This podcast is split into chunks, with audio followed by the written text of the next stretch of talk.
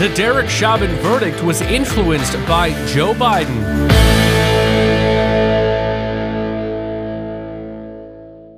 I'm Gage, and this is The Divide. Last week, Joe Biden influenced the verdict of Derek Chauvin in the murder case of George Floyd. Watch this. I'm praying the verdict is the right verdict, which is, it's overwhelming in my view. As you probably know, last week, Derek Chauvin was found guilty in the murder case of George Floyd. We, the jury, in the above entitled matter as to count one, unintentional second degree murder while committing a felony, find the defendant guilty. The day that Derek Chauvin was found guilty, Joe Biden had this to say. Watch this. It was a murder in the full light of day, and it ripped the blinders off for the whole world to see. The systemic racism the Vice President just referred to. The systemic racism is a stain on our nation's soul. A murder that lasts almost 10 minutes in broad daylight for ultimately the whole world to see. The reason this is so substantial is because we all know that the Democrats have a, well, huge agenda when it comes to BLM. Last year, when BLM was attacking and rioting in many cities across America, Democrats in control did nothing about it. In fact, blaming President Trump for not doing his due diligence, when in fact he encouraged them to allow him to send in the National Guard, militarizing it and while well, taking care of the situation. Many Americans believe that these protesters are none other than terrorists on American soil, but the Democrats don't want to do anything about it because if they did, they would not only be hurting their own causes, but they would also probably not win another election anytime soon. Now, unfortunately, this is just the beginning of BLM in America. Now, the Daily Wire did a video on the day that Derek Chauvin was found guilty, where they went around asking people, protesters, if the city will burn down. Watch this.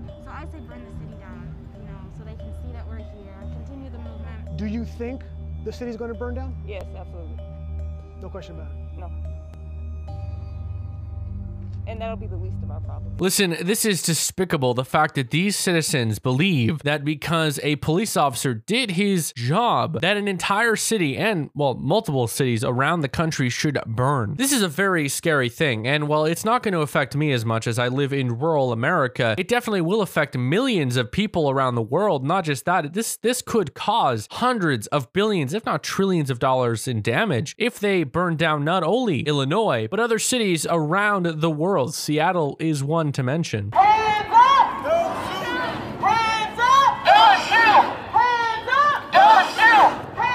Now, I said this before the George Floyd murder was tragic. Derek Chauvin did exactly what he was trained to do. Now, I believe that we should have a conversation, if need be, on the fact that maybe police protocol is a little too harsh. But to sentence this man, now, obviously, he hasn't been sentenced as of yet, he has an appeal process coming up, but to sentence Derek Chauvin to, well, probably life in prison, taking away his entire freedoms over what he was trained to do, I think is extremely despicable. And we should should seriously be having a conversation about this. Many have said that the verdict of Derek Chauvin was met because of many people afraid of what would happen if Derek Chauvin came off scot free.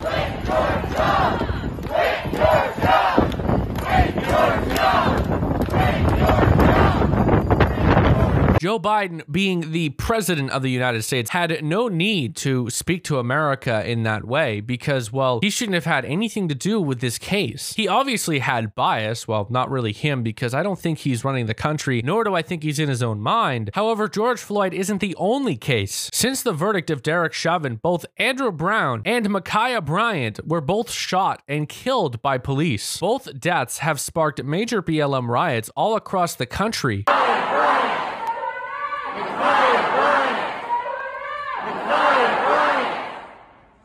This is certainly a bad time to be alive because, listen, they aren't going to just stop. They want what they consider justice, which is the rest of America suffering. Now, listen, I hear this all the time. People say that black people haven't had it easy in this country. Listen, there are a lot of races that haven't had it easy in this country, and, and let alone this world. Regardless of your opinion of African Americans in this country, we need to look at this from a modern perspective. Racism doesn't really exist in this country. Sure, racism is a thing, and there are some racists, but this country isn't racist. These BLM protesters and the entire BLM movement as a whole believe that, well, racism is everywhere and everyone that's not black is racist. They call their own people that are conservatives traitors, which, well, doesn't really make sense to me. This is sad because this is America and these people are tearing it to the ground. Now, what happened to Ma'Khia Bryant, this, this specific case, was nothing more than well, a police officer protecting two lives. We spoke about this last week, but Ma'Khia Bryant had a knife, and well, she stabbed one lady already and was about to stab another when a police officer shot and killed her. Now, as far as the Andrew Brown case, little is known on that. The police department won't release the body cam footage, but we do know a little bit. But the unfortunate truth is, the reason they don't want to release the body cam footage is because they are afraid the same thing will happen with the Ma'Khia Bryant case. That dissolved because it got debunked many times. The mainstream media ran with it, saying that the cop was a killer and should face similar charges to Derek Chauvin, but, well, it turned out that, well, he saved two lives. This is certainly a scary time to be alive, but I want to hear what you guys think in the comments section below. Please share this video because it really helps us out. We want to spread this conservative message and grow back to the where we were before. I want to thank all you guys for watching. I've been Gage, and I'm signing off.